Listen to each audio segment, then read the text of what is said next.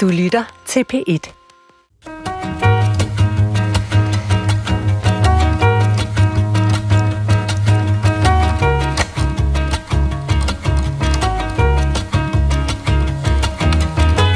Kønslig samkvem kan omtales som bole, nokke, kunke. Samkvem mellem herrer findes også benævnelser af fuge, bu og bøge. Sprogforskere har utrolig godt styr på, hvad almindelige danskere gik og sagde til hinanden for 303 år siden. Og det skyldes ham, vi lige hørte i telefonen. Mathias Mot er en af supernovaerne på sprogforskernes stjernehimmel, og hans gigantiske indsats bliver vi kloge på i dag. For denne første udgave af Klog på Sprog efter p Sommerpause har vi sat af til at fordybe os i en forunderlig herre, som har gjort omtrent lige så meget for registrering af det danske sprog, som nogle siger, at Tycho Brahe har gjort for opmålingen af universet, hverken mere eller mindre. En enestående videnskabsmand, som slet, slet ikke har fået den opmærksomhed, han fortjener, og det gør vi noget ved nu. Navnet er Mot. Mathias Moth, og hvad han var for et menneske, og hvad han var for en slags forsker, har jeg inviteret landets allerhøjeste sagkundskab ind til at forklare mig her i dag. Og min første gæst er doktor, fil og seniorredaktør for det Danske Sprog- og Litteraturselskab, Marita Akhøj Nielsen. Velkommen til dig, Marita. Tak skal du have. Marita, altså hvornår skete det i dit liv, at du sådan blev opmærksom på en embedsmand her fra, ja det er vel fra midten af 1600-tallet og 70 år frem, men jeg tror han dør i 1719, som hedder Mathias Moth. Det var da jeg læste. Jeg havde en lærer, som var meget optaget af leksikografihistorie på okay. Lilleborg Hjort, og havde skrevet ja. om det, og for ham var øh, Mathias Moth simpelthen Gud. Så det er det, jeg er opdraget med.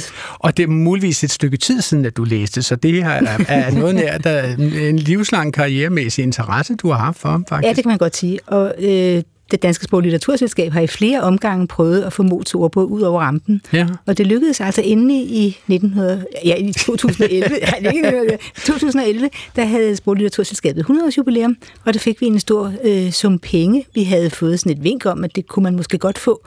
Og så tænkte jeg, her er chancen for Mot. This is my moment, kunne Mot så træde op af graven præcis. og sige, nu skal jeg knæen spark med lærer. Ja. Så det er nu eller aldrig, ikke? Ja, okay. Ja. Og det resulterer så i et langt arbejde, som gør, at det danske sprog- og litteraturselskab har udgivet Mathias Mots øh, kolossale værk, hans ordbøger og hans leksikografi, eller hvad man... Nej, hans leksikon han, han, det, ja, er det vel nærmest. Han, altså, vi har udgivet uh, slutversionen af hans leksikografiske, uh, hans leksikografiske arbejde, altså dansk, hans dansk-latinske ordbog, ja. og det har vi gjort på nettet. Ja. Og det går vi længere ind i senere i udsendelsen. Ja. Min næste gæst kommer også fra det danske sprog- og litteraturselskab, hvor han også er seniorredaktør, og han har skrevet Ph.D. om ordbogshistorie. Simon Skovgaard Bog, velkommen til dig. Tak. Altså må jeg høre en gang, altså hvilke ordbøger over det danske sprog fandtes på markedet, da Mathias Moth begyndte at interessere sig for, at han skulle bidrage med sin? Der har været ordbogs, ordbøger, ordbøger i Danmark siden øh, middelalderen, øh, og den første trykte, vi har, er allerede fra 1510. Okay. Øh, men det er sådan en latin-ordbog. Øh, og hvad betyder det, at det er en latin Det betyder, at den er blevet brugt i, øh, i sprogundervisning, og den går fra latin til dansk, altså ligesom vi okay. har øh, fremmedsprogsordbøger i dag. Så hvad betyder det for selve ordbogen? Er det en relativt lukket lille ting? Altså skriver den kun om meget abstrakte ting? Ja, den, man kan sige, den, den har sit øh, marked i, i øh, latinskoleundervisningen, så den kommer ligesom ikke til at, at beskrive så, det danske så, sprog. Så, alle de sin... ord, som Cæsar har brugt i De Belli Gallico for eksempel, Præcis. de vil så blive, for, altså hans forklaringer Præcis. om de gallerkrigene, øh, det vil så blive forklaret i sådan nogle ord. Det gør det. Der, der er for eksempel et latinsk ord som Afrika, ja. og det bliver bare forklaret som øh, et land såkaldt. Altså sådan er der et område, der hedder... Der er et land, der hedder Afrika. Der er et land, der hedder Afrika. Det bliver bedre og bedre dag for dag, har man hørt. men, men og det, det gør det også med leksikografihistorien, kan man så sige, fordi øh, det, der kommer så en større og større fokus på, på modersmålet, og navnlig i 1600-tallet. Okay. Øh, og der har Mod jo så nogle kilder, øh, nogle håndskrevne kilder, han kan, han kan udnytte.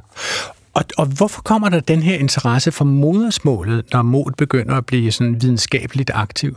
Jamen, det er sådan en helt generelt international øh, tendens, øh, der, der har råd i Frankrig og i Tyskland, hvor man vil, vil opdyrke øh, sprogene og at sige, at alt det, man kunne på de antikke sprog, det skal vi også kunne på vores i dag. Der er en, en øh, bevidst sprogpolitik i gang. Okay. Er der også en bevidst sprogpolitik for at forfine og raffinere sprog? I høj grad. I Nå, høj grad okay. Ja. Så det er den retning, det går sådan uh, centraladministrationen, hvis man kan uh, I det omfang, man kan, man kan sige, om det er politisk styret, så ja. ja. Øhm, og MOD har jo så nogle lidt andre interesser, som vi forhåbentlig kan komme tilbage ja, til. okay. Og min sidste gæst i dag er, er nærmest fast installeret i programmet. Jeg plejer at finde ham sovende under bordet, når jeg kommer ind i studiet. Velkommen tilbage til Klub på Sprog, Lars Strap Jensen. Jo, jeg går ud fra, at du ikke har sovet her hele sommeren. Men altså, Lars, som, som ledende redaktør af det værk, som i øjeblikket registrerer det danske sprog og, og det danske sprogs udvikling, ikke? Øh, den danske ordbog, som I jo udgiver og opdaterer hele tiden. Altså, kan, kan du fortælle mig, hvad betyder Mathias Mots arbejde med det danske sprog for den ordbog, du er med til at redigere? Altså, den betyder jo en del som et led i en tradition, hvor man har bygget på hinanden. Selvom Mod ikke blev udgivet, så har man jo ikke i øh, leksikografiske kredse været blind for hans arbejde, og det har blevet en, han har været en inspiration for videnskabernes selskab, øh, ordbog, og dermed senere for ordbog det danske sprog, og nu vi som aftager af den ordbog, øh, er så en del af den tradition. Og, og når man slår ord op hos jer i jeres øh, den danske ordbog, finder man så henvisninger til Mots ordbog? Man finder ikke henvisninger direkte til mod, for vi er jo en samtidsordbog, som beskriver ordene, som de bruges øh, i dag. Så det vil I synes var for historisk? Altså, der er ikke nogen, der orker, og når de skal læse om et ord hos jer i dag, så ønsker de ikke at vide, at nu skal I høre, at det her går helt tilbage til mod til 1699, eller hvad det måtte være? Øh, nej, altså det er ikke en del af, af vores ordbogs øh, anlæg, men altså hvis man for eksempel læser forgængeren ordbog og det danske sprog, så er der masser af henvisninger til mod. De bruger ham okay. også som mange? kilde. Øh, der er omkring 60.000 henvisninger til, til Modi i artiklerne. Okay. Nå. Men det er jo også, kan man så sige, for det første er det en historisk ordbog, og den er jo også meget større. Altså, den er jo på 28 bind, eller sådan Det er ligesom ja, ja. hovedværket ja. i, i sådan danske ordbøger, man så må sige. Det er rigtigt. Okay. Og mit navn er Adrian Hughes. Jeg kan afsløre, at jeg i dagens anledning har iført mig min allerhøjeste rispudrede paryk og min guldbroderede strutjaket med pomponger og knæbukser, og i den hånd, som man knap kan se for mine store flæser ud af ærmerne har jeg en dåse snustobak, som jeg lejlighedsvis videre kvæger mig ved, øh, og under mine silkestrømper øh, bærer jeg min højhælede skoe med sølvspænder. velkommen, velkommen herud i Klog på det historiske danske sprog.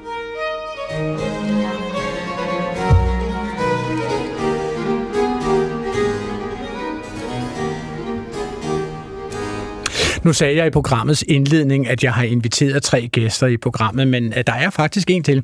Fordi selvom ham her, Mathias Mo, døde i 1719, så er vi i den meget sjældent heldige position, at vi har ham med på linjen. Han går nemlig igen spøger om man så må sige, i sit hjem Motsgården i Søllerød nord for København, hvor til vi har bestilt en samtale med ham over Rigstelefonen. Nu skal vi se, om jeg kan stille igennem. Øh, Herr Mot, Herr Mot, kan de høre mig? Er der nogen? Ja, øh, er det her Mathias Mot? Hvem er det, der taler? ja, min hovmester har stukket med det hørerør i hånden. Det, det forekommer mig, at de skrætter som en flue i en flaske. Altså, det er ren teknik, her mod. Det kaldes en telefon. Med hvem hinsides denne forunderlighed har jeg den ære at konversere? Altså, navnet er Hughes, Adrian Hughes, og jeg ringer fra Klog på Sprog. Ringer, siger de. Jeg er vel forvaret ud i mange sager, men bjælleklang eller klokkeringning er ikke en af mine ypperligheder. Hvormed kan jeg så hjælpe dem? Ja, altså deres excellence, øh, øh, hvordan bar de dem ad med at indsamle så mange oplysninger og eksempler på hverdagsdansk?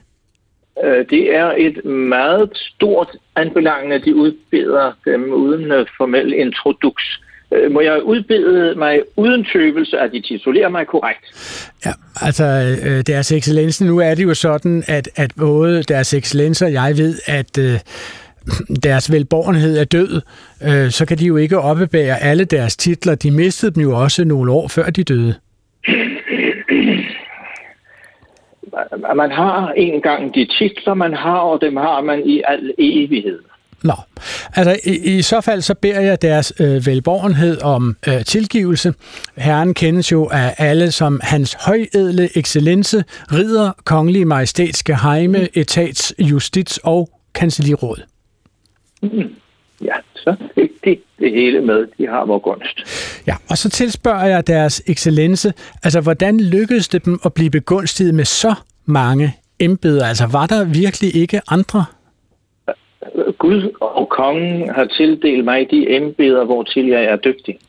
Øh, jeg har der en hellig forpligtelse at vise mit værd og gøre, hvad bestemmelsen tilser mig. Om de er deres embedes ydekorn, kunne jeg have min tvivl, når de således umager dem. Ja, Altså, jeg tænker bare, hvor meget betød det i denne sammenhæng, at deres kære søster, altså Sofie Amalie, blev udnævnt til kong Christian den 5. hustru til anden hånd og fødte ham seks børn? Ja, som alle kristne folk glæder jeg mig over min søsters store lykke. Også da hun erfarede, at hun blev grevinde af Samsø. Jeg takker kun Herren for, at min familie har kunne bistå hans kongelige majestæt med alle de af vores talenter, han øh, måtte efterspørge.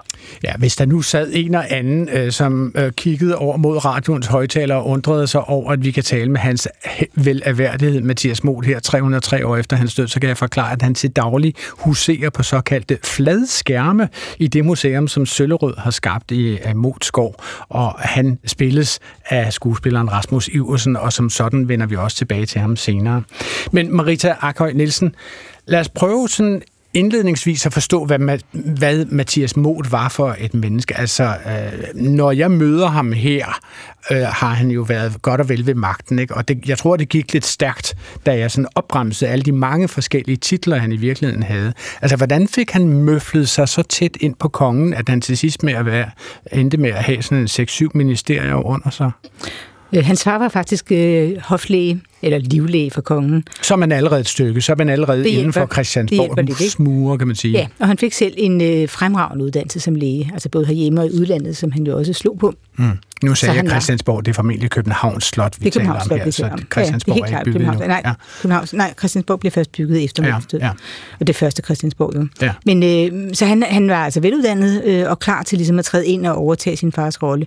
Øh, og hans mor var entreprenant, da faren døde, så kom Mathias hjem fra sit udlandsophold, øh, på studieophold i udlandet, øh, og der var sådan en fin begravelse, og så sørgede vor mor derfor, at øh, datteren, som var meget ung og meget yndig, blev introduceret for hans majestæt. Okay. Og så kørte resten af sig selv. Og hvor meget betyder det for et menneske her, som ganske vist er ved hoffet, at hans søster bliver øh, kongens kæreste. Altså kongen er jo lovformelig gift med en eller anden form for, hvad skal jeg kalde det, dynastisk ægteskab, som har sikret Danmarks rige øh, ordentligt udkomme og gode fremtider osv. Og så tager han åbenbart den kæreste til venstre hånd, ikke? Hende her, Sofie Amalie. Jo, altså, de, altså hun er, hendes titel er faktisk, hun er matresse, altså elskerinde. Hun er ikke hustru, hun er, hun er elskerinde. Og det er selvfølgelig ikke helt lige så fint, men det fungerede lige så godt, kan man sige. Øh, men altså, faktisk var Mod ikke ved hoffet der, da, da søsteren øh, indledte sin karriere i kongens seng, men kom det så, og så viste det sig jo bare, at han var hamrende dygtig til alt, han lavede. Og hvis vi bare så skal få et overblik, det gik jo lidt stærkt, da jeg sagde det, altså, hvor mange stillinger har Mod? Altså, hvor, hvor mange embeder sidder denne ene mand på i den danske centrale administration? Altså, nogle af dem afløste jo hinanden, men det er rigtig mange. Altså, det var brandvæsenet, og børnevæsenet og postvæsenet, og det fungerede faktisk i Mods tid. Han fik postvæsenet til at fungere. Han fik nemlig postvæsenet Om ikke andet skal vi takke ham for det. Om ikke andet, ja. Men, øh, og det var Østadisk kompagni. Han var med i alt simpelthen. Øh, man har kaldt ham Danmarks historiens største samler af ben. Altså den okay. slags speedjob, som giver godt. Ja. Så det er, det er vildt meget, han har været i. Øh, og han har ikke været det hele på én gang. Men han overkom det utrolige. Altså, når vi nu når til hans ordbog på et tidspunkt, øh, så må man sige, det var, det var sådan, han var, han var øh, kulturelt litterært interesseret hele sit liv. Oversat Uvids Metamorfoser, et hovedværk, et stort, kæmpestort digt. Øh, og det oversatte han, mens han var i embeden. Okay, og du siger det jo selv. Lad os nå frem til hans ordbog.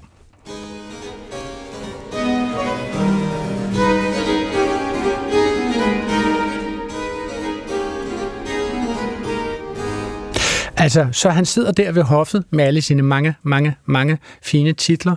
Hvordan går han i gang med at indsamle det materiale, som skal blive til Mots ordbog? Hvem er jeg ved byde ind med det? Han, øh, han udsender jo et øh, brev til bisper og lærte mennesker i hele landet, altså i Danmark og Norge, og beder dem om at finde egnede kandidater til at forfatte øh, udvalgte ordbogsartikler. Okay. Øh, og der, der får de en instruks med, hvordan de skal gøre. Og der er så nogen, der vender tilbage, og noget af det materiale udnytter han så også. Og hvordan systematiserer han det? Altså, han kan jo ikke vide, hvad der findes af ordbogstalenter rundt omkring i den danske øh, administration.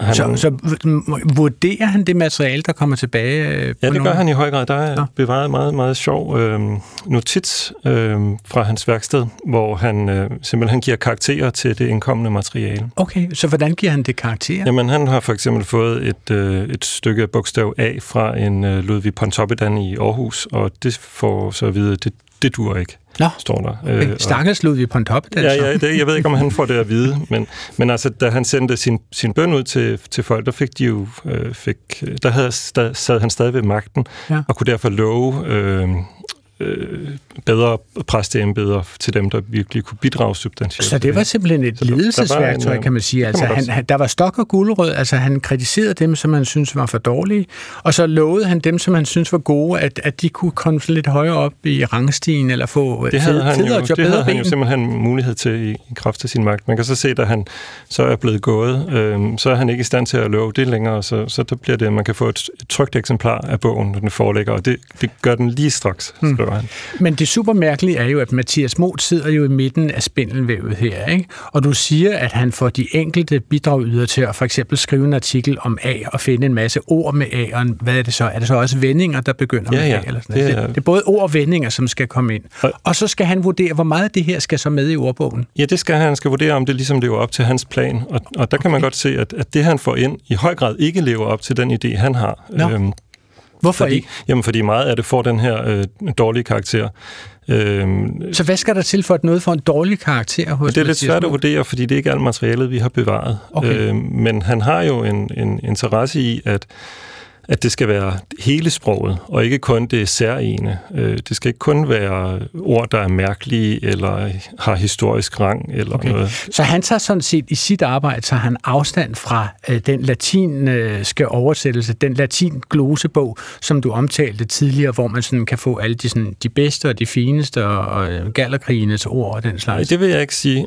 han er også en stor latiner, og, og hele værket er jo gennemsyret af latinske ekvivalenter, altså okay. oversættelser. Det han tager afstand fra. For, for det er simpelthen ikke, det er ikke muligt at være en lært person på det her tidspunkt, uden at være flydende Nej, ud det kan man sige. latin. Nej. Okay. Men, men hvor meget gør han ud af at få det almindelige danske med i sin ordbog? Utrolig meget. Øh, og, og det han gør op med, er det, man har kaldt akademiprincippet, altså den her navnlig franske idé om, at, at det kun skal være det fine øh, sprog, der får borgerret i ordbogen. Okay. Og, Lars Rapp Jensen, må jeg spørge sådan, i, i forhold til, at du redigerer en nuværende ordbog, er der, er der noget ved Mathias Mots metode, som, som du genkender, og som I, i en eller anden grad også benytter af, når jeg skriver den danske ordbog? Ja, i højeste grad. Og, hvad vil det måde, sige? Den... I, er, I er jo ikke nogen præster og provster og biskopper under, eller det ved jeg ikke, det kunne jo være. Nej, men altså, man skal, jo, man skal jo lægge mærke til, at han beskriver jo ikke, det er jo ikke sit eget sprog, eller dem han selv finder på. Han laver et opsøgelse, opsøgelsesarbejde og, og beder om at få indsendt det. Ja. Det vil sige, at han kan jo samle sådan øh, hvad der ville svare til at ekserpere og skrive ned på kartotekskort belæg for de enkelte ord. Okay. Og det er jo en ret moderne metode. Så ekserpere, det skal jeg lige have forstået. Det, hvad betyder det? Er det betyder, det, er det at man finder, udtryk, man bruger? Ja, det betyder, at man finder eksempler på et sprog, øh, på et ord i, i brug. Okay, og så finder man et eller andet sted, hvor det er brugt i korpus, altså tekst øh, på skriftligt et eller andet sted. Vil man også i vores dage, øh, bruger man så også radioudsendelser, altså mig for eksempel lige nu, eller tv-udsendelser, eller så har man, har man på anden måde indsamling af materiale i dag, på en anden måde, I end dag, Mathias Moth havde? Ja, ja i, dag gør, i dag er det jo ikke kartotekskort, i dag er det digitaliseret, ja. og vi arbejder med det, der hedder korpus, hvor man indsamler tekst, øh, men over en bred kamp, og på den måde minder det jo om, at man gerne vil have det fra alle øh, mulige øh, kilder. Okay. Mod øh, sendte jo ud til alle hjørner af riget, ja. også til Færøerne og Norge og øh, alle mulige steder. Det var jo dobbeltmonarki dengang, for så, så Norge talte med et stykke tid nu. Lad os lige prøve at høre, fordi jeg har også spurgt uh, Mathias Moth, om han vil give os eksempler på nogle af de ord, han har fundet frem. Og, og ja, han har mange eksempler. Når en spur vil slå en fjert så stor som en okse, der er det ej under, hun sprækker. Jeg siger, således siges det om småfolk, som vil efterabe de store, uden at have noget at have det i. Øh, jeg har indsamlet ord og gloser så hemmelige, at de ellers ikke ville finde forklaring andet sted. Øh, jeg mærker de søger eksempler. Med mandens hemmelighed øh, kaldes øh, pilkok, kuk, svik. På kvindens blusel findes en kilrofib, lang, rund fib, ikke ulig et æren. Kønslig samkvem kan omtales som bole, nokke, kunke. En særlig benævnelse med rumpen kaldes at jukke. Sådan lidt frem og tilbage. Samkvem mellem herrer findes også benævnelser af fuge, bu og bø. Øh, undskyld, ja. altså findes der meget øh, af denne adfærd, altså samkvem mellem herrer på mm. øh, deres excellensestid? Øh, derfor øh, så jeg hverken svare eller dømme. I kun herren ser alt. Øh, disse vendinger nedfælder jeg kun, da de er blevet mig forklaret. Øh, så lige sådan øh, kønsligt ivrige kvindfolk kan omtales øh, riget, gale, hoppeged, og et, et fedladen kvindemenneske kan omtales som en kødso. Og et meget mundret kvindemenneske, en grinefitte. Hold da op. Drukfældigt kvindfolk, øh, kan omtales som bærmeså. Nå, okay. Ja, altså, altså, nu, nu kunne der jo nok være nok så mange deres øh, excellence her mod, øh, som ville finde de ser indhentet udtryk vulgære. Altså, øh, hvorfor har de øh, indsamlet dem? Øh, det falder mig naturligt at indsamle al viden. Øh, hvem er de til at sige, hvad der er mange hundrede år kan være interessant eller oppebære betydelse? Øh, det, det handler om kendskab, og dermed har jeg befittet mig. Ja, deres excellence, jeg tror, vi har nok for nu. Vi ringer nok til dem senere. Jeg har selv en klokke. Jeg er ikke beskeden størrelse på min kirke her i Søllerød. Omringning interesserer dem. Ja, han er svær at stoppe her mod, når først han kommer i gang. Men, men er det rigtigt vurderet, det her, Marita Arkhøj Nielsen, at, at herr Mot, Mathias Mot, var videnskabsmand, og sådan set ikke forholdt sig til de enkelte ord ud fra en eller anden religiøs bedømmelse eller en værdimæssig bedømmelse? Ja, helt givet. Og der tror jeg altså faktisk, det spiller en meget stor rolle, at han var naturvidenskabsmand. Okay. Han var jo mediciner. Øh, og han var øh, langt de fleste, der beskæftigede sig med dansk sprog øh, på det tidspunkt, var præster. Mm-hmm. Og de havde ligesom en anden agenda, end han havde. Mm. For ham var det, det handlede om at lave en så komplet ordbog som overhovedet muligt. Mm. Så den hørte jo en registrering. Altså vi prøvede at gøre op, øh, da vi havde udgivet ordbogen, og sådan ligesom skulle have den øh, lanceret, så havde vi en kort diskussion med en kollega, som havde prøvet lidt at være journalist, og han kom braven ind på mit kontor og sagde, okay, skal vi satse på pik eller kusse? Fordi begge ord findes faktisk, og jeg sagde så, jeg tror sådan set, der er bedre salg i kusse end i pik, og det viste sig faktisk at være tilfældet. Hvilket blot er et indblik i de lærte konversationer, der finder sted i det, det danske sådan, sprog og litteraturselskab. Det er sådan, vi har det, ja. det er det, I sidder og bruger jeres dag på, og Carlsberg Folkets penge på hver dag. Men altså, nu nævner du jo selv præster, at de havde en anden dagsorden og en anden tilgang til sproget. Nu ved jeg ikke, Peder Syv Øhm, Peder Syv var præst. Han var præst. Og han, altså, hvad, hvad, for en, hvad, for en, hvad for et sprog var sådan en som Peder Syv optaget af? Han var optaget af det fine gamle sprog. Okay. Først og fremmest det gamle, han var interesseret i sprogets historie, ja. rødderne bagud. Ja. Det var mod i meget begrænset omfang. Det var først og fremmest det, det levende sprog, han gerne ville have registreret. Okay, og kan man sige, at Thomas Kingo med i den bølge af folk, som er meget interesseret i det fine sprog? Altså, Kingo er, han er jo både og. Altså, Nå. i Kinko findes der jo også, der findes ikke kus i hans salmer. Det må man indrømme. Men der findes måske nogle... ikke i salmerne, men, men... måske i epislerne. så Thomas Kinko, er han en del af den, den samme bølge, som, som ham her Peter Syv? Altså både og.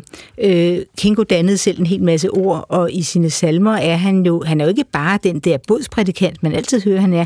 Han er jo optaget af også at registrere ganske mere. Myggestik for eksempel spiller en rolle i hans øh, salmer. Okay. Men i hans private digte, og især for hans ungdomsdigte, der kan han skrive om, hvordan en pige længes efter han skal komme, altså Kinko skal komme til ham, fordi hun fryser, og han er hendes kakkelovn. Okay. Det er ikke sagt lige ud, hvad det er, men, men dog en antydning af, at hun kan der blive sanselighed. Ja, der er sanselighed, så det er der hos ham. Men, Lad... men øh, det syv specielt var optaget af, det var, det var sådan at forfine sproget, og det var at genopdyrke gamle ord. Okay. Og det er ikke Mots okay. butik. Lad os lige prøve at høre et lille klip fra Kinkos uh, salme Sorg og Glæde.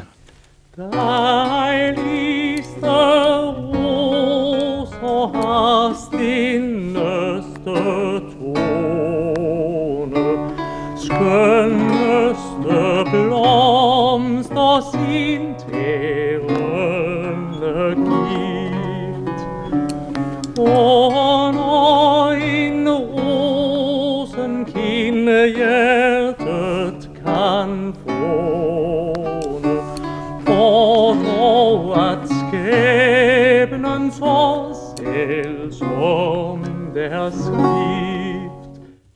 Det var Ingolf Olsen her, som sang Kenko salme Sorg og Glæde, og der blev spillet lut til.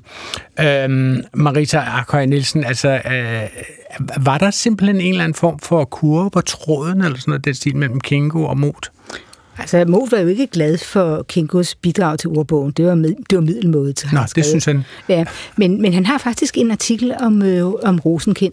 Okay. Og det giver, der giver han altså Og rosenkind, er det et kinko-begreb? Ja, det var det, ja. vi lige hørte faktisk. Ja, ikke, at under en rosenkind hjertet kan forne. Og præcis det der øh, citat har Kinko, altså, har Mot faktisk øh, under rosenkind. Men hans forklaring Altså, han var jo dumpet til studentereksamen, hvis han havde leveret den til, til eksamen, fordi hans forklaring er... Altså Mot havde? Mot havde. Ja. Fordi hans forklaring på den her rosenkind, det er, at mange dør med røde kinder. Og så, men så har manden jo ikke fattet en brik af Kinko, fordi det handler jo faktisk om, at man kan være lykkelig på overfladen og være dybt ulykkelig indvendigt. Så har han, altså undskyld, jeg siger det, været en lille smule skildret matematisk videnskabelig. Altså kunne han kun øh, forstå ordene ud fra deres fuldstændig numeriske, objektive form, eller hvad? Ja, eller måske snarere ud fra en medicinsk vinkel. Ikke? Okay. Det er det, der interesserer ham jo. Det er det, og det er det, han er uddannet til.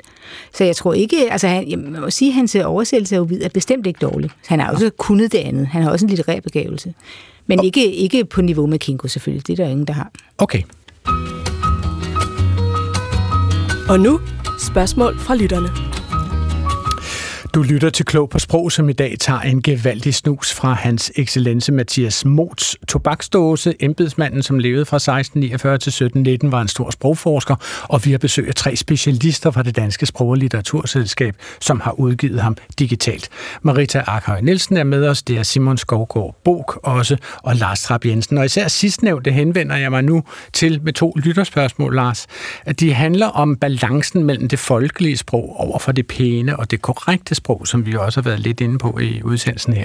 Det første er sendt til os øh, fra Østerskov Efterskole i Hobro til klog på sprogsnablag DR.dk, og det er Kåre Bæk Poulsen, som skriver, jeg arbejder på en spil efterskole, hvor nørdfaktoren er høj, og engelsk spiller en stor rolle. Jeg er stødt på det engelske udtryk eggcorn, som beskriver en tilsyneladende accepteret fejlcitering, fejlstavning eller på anden måde forkert gengivelse af et ord eller en fast frase. Eggcorn kommer af en misforståelse forkortelse af navneordet acorn, som er et eksempel på øh, acorn, der kunne være et andet eksempel på acorn kunne være et whiteboard, øh, som i virkeligheden burde være et white board, eller på dansk, at gå for luderkoldt vand, øh, i, og det er så luderkoldt som i øh, kvindelig prostitueret, mm, må mm. jeg sige, øh, frem for lud øh, som er noget, man laver sæbe af, hvis man også har lidt fedt dertil, øh, og koldt vand. Ikke? Så lud og koldt vand, eller lud og koldt vand. Altså spørgsmålet er bare, find, findes der et ord for det her fænomen, at man hører noget og siger noget andet, og ligesom laver sine egne forklaringer på det? Nej, det gør der vist nok ikke rigtigt. Altså ikke i den her snævre betydning, som Acorn er brugt. Og det engelske Acorn er også øh, ret nyt. Det er ikke mere end 20 år siden, det blev dannet. Okay. Netop for at have en betegnelse for de her, hvad skal man sige, misforståelser, eller når, når børn laver omtolkninger, når de hører et ord og siger svampignon i stedet for champignon, eller discos kollaps, eller et, et, et, et, et, et godt eksempel det er måske sukkerlade, som man forbinder med børnesprog, men det kan man faktisk slå op hos Mot, og han har formen chokolade, og hos Holberg kan vi godt se sukkerlade, så det er altså noget, Nå, der man har sagt. Den det er altså åbenbart meget nærliggende, at vi tolker de det her Det lyder ord. meget dejligt. Ja. det lyder som noget, man gerne vil spise. Ja, ja. Okay.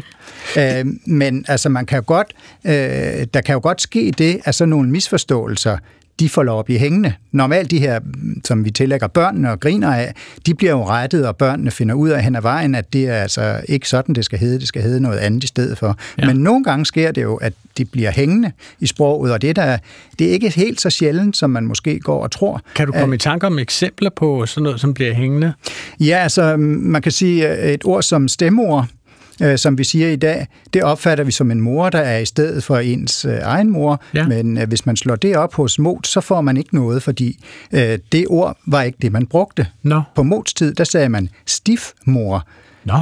Øh, og det er altså et andet ord, øh, som var gået lidt i glemmebogen på Mots tid. Øh, det er det, det kommer af en råd, som betyder noget med berøvet, afstumpet, samme ord som, det er et samme råd som i stup for eksempel. Nå, okay. Så der, øh, der har man altså øh, brugt ordet til at betegne den mor, øh, som træder i stedet for den, der er blevet berøvet sin mor. Okay. Men så der var en helt anden betydning for det oprindelige stiefmutter? Eller sådan har det, sådan var det oprindeligt, men så er stif gået lidt i glemmebogen, og på Holbergs tid kan man se, det må så komme op i 1700-tallet, så, så får man begge øh, former, og, og, og man omtolker det her stif og siger sted, altså en mor, der træder i stedet. Ja, okay. Og i dag er det jo den eneste betegnelse. Ja. Det andet lytterspørgsmål er faktisk lidt i samme boldgade. Det er sendt til os øh, på klobersprogsnablag, det er DK, og det er fra Rasmus Thorsen, som er meget specifik med, hvor han skriver fra. Det gør han fra noget, der hedder Rygesgade på Østerbro øh, i København. Og det har at gøre med den her.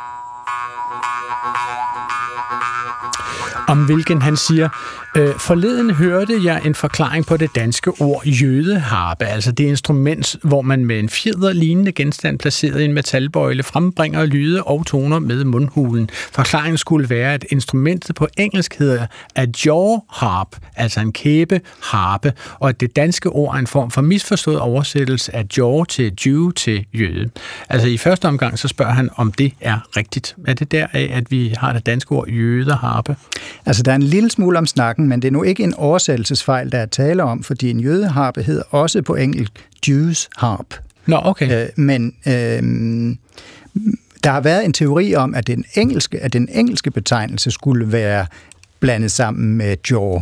Nå. Så, altså, så ikke den dansk, forskydning men, er allerede sket på engelsk, som vi har hentet? Den forklaring kan man se, men den er nok mere en, øh, en forklaring end, på, end den videnskabelige sandhed, der er om det. For altså, vi har ældre belæg på, på, på jøden, end, end vi har på øh, kæben. Nå. Øh, I øvrigt okay. er det meget sjovt at se, at hos Mot, der finder man netop den her betydning beskrevet, men der han kalder det en mundharpe, og øh, det kender vi jo også i dag at mundharpe kan dels betyde mundharmonikaen, eller det kan betyde jødeharpen. Altså, jeg tror simpelthen, at jeg går med mod.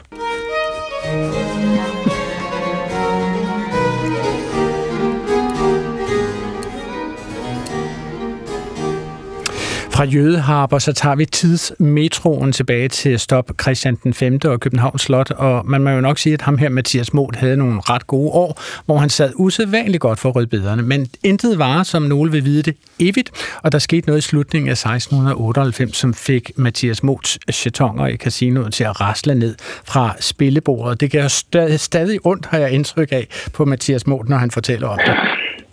Det var et forfærdeligt drama, da hans kongelige majestæt, hvor elskede kong Christian 5. kom til skade med et alvorligt sår under parforsejagt i dyrehaven. Øh, det, det skete i det herrens år 1698. Øh, jeg har studeret medicin i Leiden og Paris ud over København, og kunne derved hjælpe vor konge med en uh, snorig opfindelse og alskens mixtur. En, en gåstol. Lige lidt hjalp det majestæten han mødte sin skaber året efter i august 1699. Jeg husker det, som var det i går. Vi blev alle rørte derved. Ikke mindst jeg, hans mest lojale, ydmyge og trofaste tjener. Det lyder som en forfærdende oplevelse, men, men hvad, hvad betyder det for deres excellence?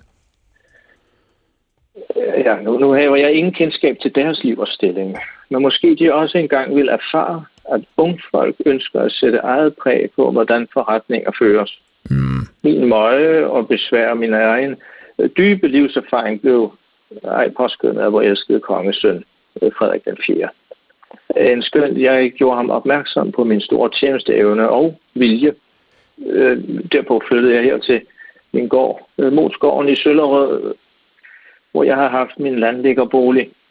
Men så meget desto bedre tid havde jeg derfor til at hellige mig færdiggørelsen af min store glosebog. Men altså, vil det så sige, at det nærmest har været sådan et slags øh, otiumsprojekt for deres excellence? Ja, herren har i sin visdom beskikket mig flid og arbejdsevne at udfærdige disse skrifter, øh, som jeg må forstå i disputere her i dag i denne øh, maskine øh, til telefon. Ja, deres excellence, jeg vil sige tak for, at vi måtte forstyrre dem her fra Klog på Sprog. Ja, det er derfor ikke. Hvad gør jeg med apparatet her? Men nu slutter den. Mm. Ja, nu er jeg bare, kan man sætte Jeg tror ikke. Jeg har bare ja, lagt den ja, på Hermod, Hermod, ja, nå, Ja, okay. Ja, han er ikke så dygtig til at tale i telefoner. Det kan, der er sikkert et forbedringspotentiale der. Så vidt Mathias Mot fra Modsgården i Søllerød, som næppet sig det der hørerør op, eller får det udleveret fra sin hovmester mange flere gange i denne udgave af Kloppersprog. Men Marita Akhøj Nielsen, altså fra 1699, hvor han mister alle sine embeder, til han dør i 1719. Altså, hvad betød hans fald fra tænderne her for arbejdet med hans ordbog?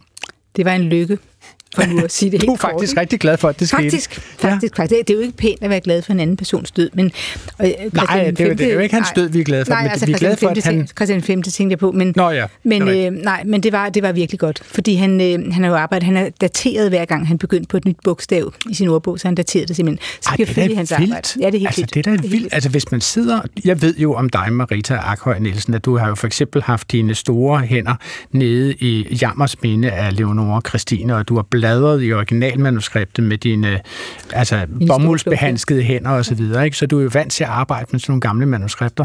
Altså, hvor fedt er det lige på en skala, at vi har med en videnskabsmand at gøre, som daterer sine noter. Altså, det sprænger skalaen, skal vi sige det på den måde. Desværre skriver han ikke, hvor han arbejder med det. Nå, fordi han har jo arbejdet med det sådan i løse læg. Det er okay. jo kæmpe, hans øh, manuskripter er jo store, det vi kalder det foliant eller foliohåndskrifter. Nå, okay, hvad, hvad betyder det? Foliohåndskrift? Du ved, altså en dobbelt A4. A4, det er jo sådan vores normale. Okay, så det er det, vi i vores dage kalder A3. Ja. Og så, så han sidder og skriver og i store bøger i A3-format. Ja, det er måske en anelse større end A3. Ja. Okay. Øh, men der har han altså haft dem sådan liggende, ikke bundet ind, men altså foldet i læg ja. der. Og dem har han taget med sig fra sin gård i København. Han havde en fremragende gård i København, der hvor, hvor ridehuset ligger i dag til Christiansborg. Det var jo ikke bygget dengang. Men øh, så tog han det med op, øh, når han var oppe i, på Motsgården. Men han skrev desværre ikke, hvor han har arbejdet med Nej. tingene. Men han har altså arbejdet, han begyndte med A, fornuftigvis, og vi har bevaret fem øh, fem redaktioner af A fra hans egen hånd. Så han bliver ved med at gå tilbage til materialet og omredigere det. Ah, det kan ja. lige forfines. Her ja. kan jeg lige tage ja. noget ud. Her bør jeg lægge ja, noget præcis. ind. Og jeg skal have nogle andre principper. Han har lagt det an sådan, at han kun skrev på øh, højre siderne af det, han foldede. Ikke? Så han havde helt venstre siden til at lave tillæg øh, tilføjelser. Okay. Men, øh, men altså, han bliver, ved, han bliver ved med at lave om også på anlægget, og det gør han ind til sidste redaktion, hvor han så deler den op i to hoveddele. Altså en almindelig ordbog, og så noget, han har udskilt som en slags, en slags leksikon. Og Simon, kan du fortælle noget mere om det? Altså, hvad, hvad er det for en systematik, han lægger ind i at dele det op i en ordbog og et leksikon? Altså, hvad, hvad ligger der i den systematik? Det er, der er han også inspireret af, af udenlandske værker, øh, franske og tyske. Øh, okay. Og det han sådan øh, skyder ud til, til det, han kalder part 2, det er øh, fremmedord, franske fremmedord, latinske fremmedord, og så er det navnlige øh, geografiske steder. Okay. Øh, det, det er den store del af det. Og så er han meget havebrugsinteresseret.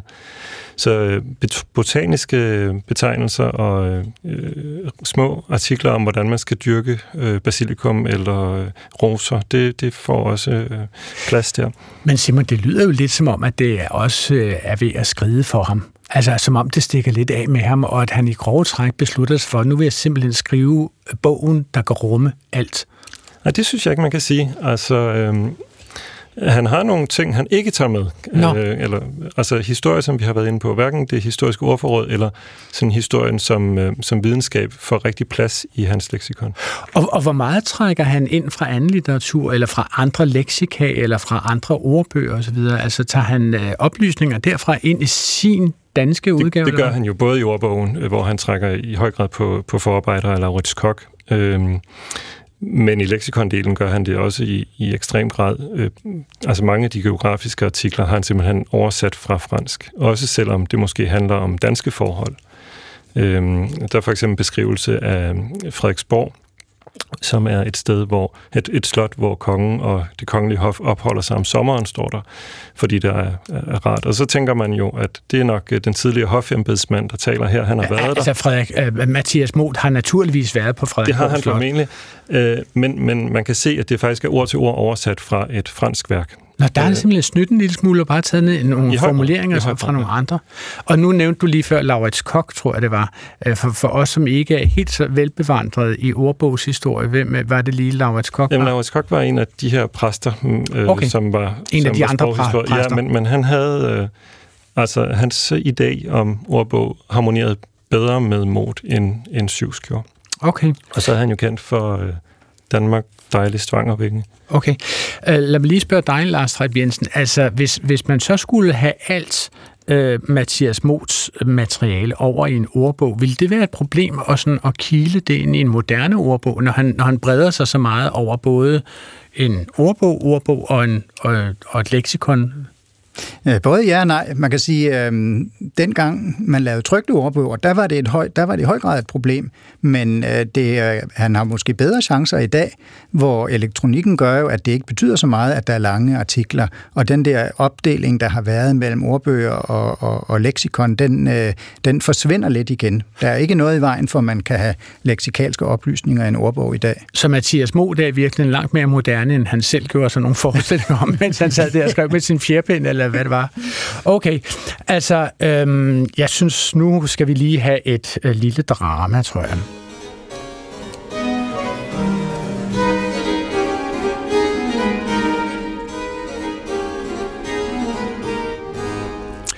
Altså, øh, han har jo, når han er færdig med det her i 1719, når han er død, så foreligger der jo altså det, som du, Marita, kalder 62 øh, foliobind, altså disse kæmpemæssige mere end A3-størrelses bind, ikke? et gigantisk materiale. Og i 1807, så var der en redaktør ved navn N.L. Nissen, som havde dele af det her værk hjemme til forskning, og hvis nu enkelte lyttere synes, at når jeg siger årstallet 1807, at det lyder en lille smule ildvarslende, så har de nemlig ret. Øh, vi skal nu høre et lille uddrag af et brev, som denne N.L. Nissen skrev til Videnskabernes Selskabs ordbogsleder, professor Viborg. København, den 29. august 1807. Da jeg under disse omstændigheder må befrygte, at det kan blive mig umuligt at sørge for de mig betroede manuskripters og bøgers sikkerhed, som ligger hos mig og vedkomme den danske ordbog, så gør jeg mig den frihed at bede, at jeg for denne tid kunne tilbagesende dem, og i denne henseende wurde underrettet om, til hvem jeg måtte afgive dem mod interimsbevis for tilbageleverelsen. Erbødigst, N.L. Nissen. Og hvis der skulle sidde enkelte lyttere, som ikke lige kan huske, hvad vorte betyder, så er det jo at blive, som i helliget vorte dit navn, og interims betyder et midlertidigt bevis for tilbageleveren. Men Marita Akhøj Nielsen, altså hvad er det for omstændigheder, N.L. Nielsen refererer til i det her brev fra den 29. august 1807? Det var englændernes belejring af København. De øh, opkastede skanser hele vejen omkring byen, og de opstillede kanoner, og borgerne i byen kunne jo meget tydeligt se, hvor de der kanoner pegede hen. Det gjorde de nemlig mod Frue Kirkes. De kunne simpelthen kigge på kanonerne og sige, det, nu ja, ved, var... vi ved nogenlunde, hvor det kommer til at lande, det her. Ja, altså i modsætning til russerne, som jeg skyder på, jeg ved ikke mange kilometers afstand, ja. så var det altså ret tæt på. Så man kunne faktisk godt iagtage, hvad der foregik. Nå. Og man kunne godt se, at øh, det ville nok blive det Frue Kirke. Okay. Ja, Fru, og Frue Kirke var... Og Nissen var jo rektor på Metropolitanskolen. Eller som ligger lige ved siden af, hvor Frue Kirke. Lige, og okay. det gjorde den også dengang. Altså, jeg kan afsløre, at NL Nissen ikke nåede at få leveret de her bind tilbage, inden bomberne fløj om ørerne på ham, og alt omkring ham og hvor Frueplads og Metropolitanskolen brændte. Nogle uger efter, så skrev den stakkels Nissen nemlig en rapport om forløbet. Jeg har selv ved ilden tabt næsten alt, hvad jeg ejede. Den redsel, hvor jeg med min egen og en anden familie tilbragte den første bombardementsnat, gjorde, at jeg glemte alt for at bringe min families liv i sikkerhed. Men af alt, hvad jeg har tabt, har intet tab smertet mig således som det offentlige tab for skolen, og endnu mere det uoprettelige tab af disse manuskripter for ordbogen. Jeg ved ej at trøste mig selv i denne hjemsøgelse, og jeg ved derfor lige så lidt at trøste selskabet herfor. Så det var jo altså en tragedie for N.L. Nissen her og hans familie, men, men hvor meget af mods skrifter gik tabt ved denne forfærdende lejlighed, Marita? Det gjorde dele af bogstav O og hele P og R. Øh, de gjorde det sådan, at øh, redaktørerne havde, ligesom i Mods tid, fået tildelt forskellige bogstaver hver, og så havde de manuskripterne liggende derhjemme. Mm-hmm. Og det var derfor, det gik så galt. Altså, det er jo uerstatteligt, kan man roligt ja. sige. Ikke? Og, og hvad, hvad betød det her så for sikringen af Mods ord glosebog, eller jeg ved ikke engang, kalder vi det Mods ordbog, ja, når det, det både er leksikon og ordbog? Det kalder vi det under et, ja. ja. under et. Så hvad betød det for sikring af Mods ordbog, da altså disse tre dele af disse tre bogstaver gik tabt? Ja, altså det betyder, at det kongelige bibliotek, hvor de lå, blev mere påpasselig med at udlåne dem. Og da Danmark så igen var udsat for en situation, hvor alt kunne gå helt galt, nemlig under besættelsen, så gjorde man altså det, at man øh, fik dem bragt til et hemmeligt sted, et eller andet, en eller anden bunker, eller hvad det var for noget, en kælder. Altså, så, så, så der er simpelthen folk i den danske statsadministration, som behandler Mos ordbog som kronjuvelerne? Ja, ja. Altså, de, i, i tilfælde, ja, selvfølgelig, selvfølgelig. Jamen, altså, du skal ikke kigge på mig, jeg er nej, ikke enig. Nej, men altså, men man tager simpelthen, og man fragter det rundt, ligesom på samme måde, som man vil beskytte Salis rytterstatue på Amalienborg Slotsplads med sandsække hele vejen op til ja. og med Laubergrænsen, så flytter man altså også på Mots ordbog, for, så man er sikker på, at tysken ikke får fat i den. Ja, eller, eller bliver bombet af englænderne, for det, ja, det kunne de det havde være. gjort det, det før, så de ja. kunne vel gøre det ja, igen. de havde også været der. Ja, og så gjorde man altså yderligere det, for, også for at sikre det, men også for at afhjælpe arbejdsløsheden blandt nyuddannede akademikere, at man satte et hold øh, nyuddannede dansk folk til at afskrive Mots ordbog i den endelige version. Men, men kunne, kunne det lade sig gøre? Altså kunne folk simpelthen sætte sig ned og skrive stille og roligt, bogstav for bogstav, med deres store fyldepen, det ja, hele af? det gjorde de faktisk. Nå, okay. Det var et lille hold, og der er især to, der har stået det igennem alle de 7-8 år, det varede. Man regnede med, at man kunne gøre det på et år. Det var vildt underdrevet, ligesom alle ordbogsprojekter. Men så kan man sige, så var den jo sikret så, var den, så forelå den dog i det mindste nu, efter dette ja. arbejde i 40'erne, i to eksemplarer. Og så skal man være slemt uheldig for, at de begge to kommer til skade, kan man sige. Ja. Men man kan sige, at den der afskrift, det var så samtidig en redigering, en forberedelse til, at bogen, ordbogen kunne blive trygt. Okay. Og så gik man ud og søgte penge. Og nu har man jo altså brugt løn til 3-4 akademikere i fem år, så man skulle nok synes, at det var overkommeligt at få den trygt. Det var det ikke. Hvorfor var det ikke det? Altså, hvor svært kan det være at tage et manuskript og sætte sig ned og, og trykke det og sætte det i bly, eller hvad man gjorde dengang? Ja, det gjorde man. Det var simpelthen for svært. Altså, de, de øh, prøvede alverdens ting for at få penge til det og måtte give op. Og så gjorde man det i 70'erne, hvor man igen synes, nu må der altså ske noget med motorbog, fordi man havde den der afskrift liggende, at øh, så ville man have den øh, lavet på mikrofish. Det var ja. det helt store dengang. Og CD-ROM. Ja, men så, så langt er vi slet ikke. Så langt, så langt er vi slet ikke. Vi er kun nej, nej, på mikrofish. Det er rigtigt, Vi starter med mikrofish og videre til CD-ROM. Og det er ikke engang, det kunne lade sig gøre. Nå. Så den lå der bare. Øh, man prøvede på alverdens måder. Og det var altså først der i 2011, at vi fik... Så det var også derfor, vi var så fuldstændig altså, ekset begejstrede, da vi fik pengene. Ja. Det må jeg sige. Og hvad har man så gjort? Lad os prøve at tale om det. Altså, man står jo med det her ret vildt voksende videnskabelige værk, hvor en meget videnskabelig, altså stringent øh, videnskabsmand fra øh, 17, 1699 og 20 år frem til 1719, har taget rigtig mange noter af rigtig mange ting. Så han har jo både lavet ordbog, ordbog og så har han også lavet et leksikon, kan man kalde det, mm. som vel sagtens, Simon, ikke er et fuldstændigt leksikon. Det er jo ikke den danske nationalencyklopædi, han har forfattet, eller hvad? Nej, det er det jo bestemt ikke. Altså, det, som jeg var inde på før, så, så er der mange ting, der ikke er med. Ja. Øh, men, men, øh... Så det er simpelt, altså det er jo stort set skelettet til en lidt sporadisk encyklopædi, eller Det var det, han vurderede, der var brug for, eller som han Nå. ville fokusere ja. på. Så, så altså det svarer jo til at, at have, øh, hvad hedder det, bevingede ord, eller sådan noget af den stil, altså at man bare går ind og, og finder et tilfældigt ud, udvalg af viden og siger, det er det her, jeg synes, verden har brug for, og nu kan de bare læse mig. Jo, men det er jo igen inspireret altså, af, af franske værker, øh, som også har sådan nogle geografiske leksika, og det er jo i høj grad geografisk leksika, men fordi han så også er mediciner, så er der medicinske og anatomiske mm. øh, redegørelser. Så var han mere moderne med sin ordbog, altså var, den, var ordbogen mere systematisk end hans leksikale del af, af ordbogen, som vi samlet kalder den? Hvad vil du sige til det, Marita? Det synes jeg jo godt, man kan sige. Altså, den anden, øh, selvfølgelig er leksikonet også systematisk, men altså i ordbogen, der har han jo en fuldstændig systematisk registrering af, hvordan ordene bøjes, mm-hmm. og en systematisk opstilling af de øh, faste udtryk, hvor det kommer. Øh, og det er, det er faktisk så systematisk, at den kollega, der sad og arbejdede med det her, det først er blevet tastet ind i en meget primitiv database, men meget godt tastet ind, øh, så kom han løbende ind til mig, det er igen det her med, at vi løber rundt på gangene på DSL, og kom ind og sagde til mig, er du klar over, at Mot var den første datalingvist? Okay. Og det er simpelthen fordi, det er så systematiseret. Ikke? Altså han bringer for eksempel bøjningsformerne af alle udsangsordene, hvor der er rigtig mange at tage af alle de her tider, de kommer i fuldstændig samme rækkefølge. Okay. Og så har han nogle forkortelser, som går igen.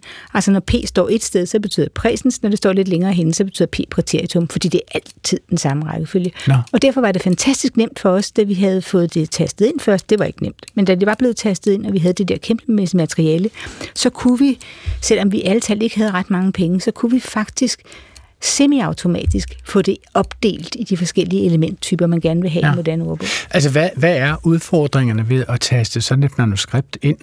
Altså, hvem får man til at gøre det? Er det inder, eller kineser, eller, eller mm, robotter? Nej, eller? Det, der prøvede vi. Vi har jo fået ordbog danske sprog indtastet i Kina, øh, og det var jo en kæmpe succes. Øh, men vi forhørte os og fik at vide, at man kan ikke indtaste håndskrift, hvis ikke man ved, hvad der står. Okay. Og det hænger jo sammen med, at variationsbredden for det enkelte bogstav er utrolig meget større, når du har med håndskrift at gøre, når du har tryk at gøre. Ja. Så vi prøvede, det vi sad på kinesen, så på rumæner og inder, hvad ved jeg. Altså jeg var faktisk rundt i det meste af verden, vil jeg sige, der hvor folk blev underbetalt tilstrækkeligt groft til, at det var spændende for os. Ja. Og da det ikke kunne lade sig gøre, så prøvede jeg at lave sådan et udbudsmateriale for at finde nogle danskere, der kunne indtaste. Og alene, alene det, hvem, hvem kan læse det? Man skulle læse håndskrift fra 40'erne, det var den, vi valgte at tage, fordi vi skønnede, det var enklere trods alt, end at gå til mod. Hvem kunne det, og så samtidig taste ind? Og der, der spurgte jeg alle de mennesker, jeg kender, og det er mange, fordi jeg har hund, så lærer man jo hundredvis af mennesker at kende. og jeg spurgte dem alle sammen, hvad gør man? Og vi prøvede øh, folketingsreferenter og alt simpelthen. Og nåede frem til, der, nogle, der var dengang nogle indtastningsbyråer. Det lyder flot, men det var altså faktisk øh, en kvindes firmaer kvinder, der sad rundt omkring og indtastede, det var kvinder, som sad rundt omkring og, og indtastede de, øhm, det materiale, de fik for eksempel fra et advokatkontor, som skulle have en, en, et, et kartotek tastet ind, den slags ting. Og de ville alle sammen godt gøre noget af det, og de ville kunne gøre det fremragende, men der var ingen af dem, der kunne påtage sig. Det drejede sig om 11.000 håndskrevne sider, ikke, som skulle ja, tastes ind. det er også en gig gigantisk opgave. Det viste sig, ja, jamen, det er det. Det var mere end et års værk. Okay. Og så fandt vi altså frem til et firma i Tølløse. AP Data hed det. Det eksisterer ikke mere, så desværre kan jeg ikke engang reklamere for det. Nå. Og der blev deres to øh, bedste indtaster, Susanne og Lone, sat til at indtaste det. Og de endte med, ligesom alle os andre, at elske mod. Men fortæl mig så, altså, når man så har med sådan en mand at gøre, mod, som jo altså har lavet flere udgaver af den samme artikel og vendt tilbage ovenikøben med daterede indskrifter, har han han ændret på sine indlæg øh, efter nogle års betænkning, eller hvad det nu er. Altså, hvad tager man så med i ordbogen? Øh, tager man alle redigeringerne med? Desværre nej. Det havde, ja. været, det havde været ideelt, fordi der er ting med i øh, især i anden redaktion, næst sidste redaktion, som ikke er med i slutredaktionen, og vi var nødt til at vælge, og det blev slutredaktionen. Okay. Og hvad betyder det så for, for altså det grundlag, som det danske sprog- og litteraturselskab står på, øh, Lars, når I udgiver ordnet øh, DK, eller undskyld, når I udgiver den danske ordbog? Altså, hvor meget betyder det, at I har mod med jer i det arbejde? Jamen, han dækker jo en vigtig historisk periode, sådan at vi kan beskrive øh, det danske sprog i en ganske lang periode. Øh, han efterfølges af Holberg, som vi også har øh, en ordbog over, som vi har lavet.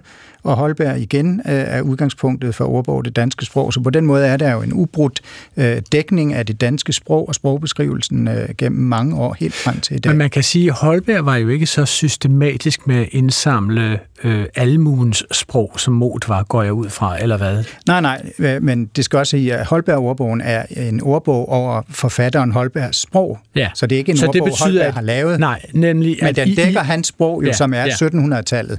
Og det er, er det et meget stort og vidtstrakt sprog? Altså er det en stor kilde øh, af viden og øse fra med Holbergs sprog? Ja, det er det. Det er et stort forfatterskab, så det fylder, det fylder meget, men indgår jo også i ordbog det danske sprog som kildemateriale. Der er en sjov hale ved det. Øh, Holberg skriver i sit levnedsbrev, øh, rejseberetning fra Paris, hvordan øh, studenterne står i kø uden for biblioteket for at komme ind og lægge hånd på Bales diktionær, altså den øh, oplysningsleksikon, som er sådan lige samtidig med, med, med Mots arbejde. Og det er jo fordi, de vil se, hvad der står om øh, Gud og om skabelsen og tolerance og slaver og den slags. Og sådan nogle begreber har Mot jo overhovedet ikke med i, sin, øh, i sit leksikon. Det er jo ikke en, et oplysningsværk i den forstand. Så man kan sige, at altså, han kommunikerer på et tidspunkt, hvor der sådan set er en kolossal videbegærlighed. Altså, der er en hel masse mennesker, som bare går og venter på, at den næste ordbog måtte falde fra øh, forlæggerens øh, trykke, trykkepres, eller hvad det er. Ja, man kan sige, at, at, at 1700-tallet er sådan en, øh, en storhedstid for, for leksika. Øh, og vi får senere i perioden får vi jo øh, den, den franske encyklopædi med Diderot. Hmm. Men, men det må jo betyde, det må være betydeligt nemmere at udgive mod i dag, end det var dengang, at det hele skulle trykkes som, som store bøger. Fordi i dag, altså hvis man kigger på sådan et opslagsværk som Wikipedia, så har jeg indtryk af, at det simpelthen vokser øh, for hvert minut, der går, og hver time, der går. Ikke? Der er til synligheden ikke nogen grænser for, hvor mange artikler, der kan være. Er det virkelig også sådan med øh, den danske ordbog, at der er ikke nogen øvre grænse for, hvor stor den kan være, Lars Strap Jensen? Ja, det kan der være noget om, så længe det ligger på nettet. Øh, om der er en artikel mere eller mindre, det betyder ikke noget. Så det er kun et spørgsmål om øh, ressourcer. Og så er det vel et spørgsmål om at finde det rette ord, man går ind og søger med, kan man sige. Og det er måske en selvstændig opgave at finde ud af, hvordan man går ind og søger imod. Hvad, hvad er systematikken ved at søge imod, imods ordbog? Altså, vi har udviklet en søgemaskine, som principielt søger i alt, hvad der er indtastet. Problemet er, at Mot øh, har opfundet, systematiker som han var, sin egen måde at stave på, som er meget, meget enklere end samtidig. Jamen, det er genialt, men det er bare anderledes end alt det andet, vi har. Og derfor, har det, derfor er han ikke totalt inkorporeret. Vi laver jo rigtig meget på DSL for at øh, samkøre vores forskellige ordbøger fra forskellige tider på, på, på indgangs, altså på opslagsordene på lemma-niveau. Og der er Mod altså et problem, fordi han har sådan sin egen stavemåde. Øh, vi er kommet ret langt med at få ham ind, øh, og vi er, altså, vi er en gruppe, øh, du har jo tre entusiaster her, ikke? og jeg har indtryk af, at de fleste på DSL brænder for Mod, og det kommer man til, når man lærer ham at kende ja. simpelthen. Og det er altså på www.motsordbog.dk, at man kan se mere til Mot, og det er jo altså M-O-T-H, øh, han staves med. Klog på sprog er ved at nærme sig sin afslutning for i dag, så vi smækker de mange tunge foliobind sammen. Tak til mine gæster, tre gange seniorredaktører ved det Danske Sprog- og Litteraturselskab, Marita Akhøj Nielsen, Simon Skovgaard Bog og Lars Trapp Jensen. Og en særlig tak til skuespiller Rasmus Iversen, som deltog på telefonisk skikkelse af Mathias Mots spøgelse fra Motsgården i Søllerød. Programmet var tilrettelagt af Clara Witt og Svala Sigfusadottir, som også stod for teknikken og præsenteret af mig, Adrian Hughes. Husk, du kan altid sende dine kommentarer og spørgsmål til os på klog på sprog og at denne udsendelse er at finde på appen DR Lyd, hvor du vil og når du vil. Gå på opdagelse i alle DR's podcast og radioprogrammer. I appen DR Lyd.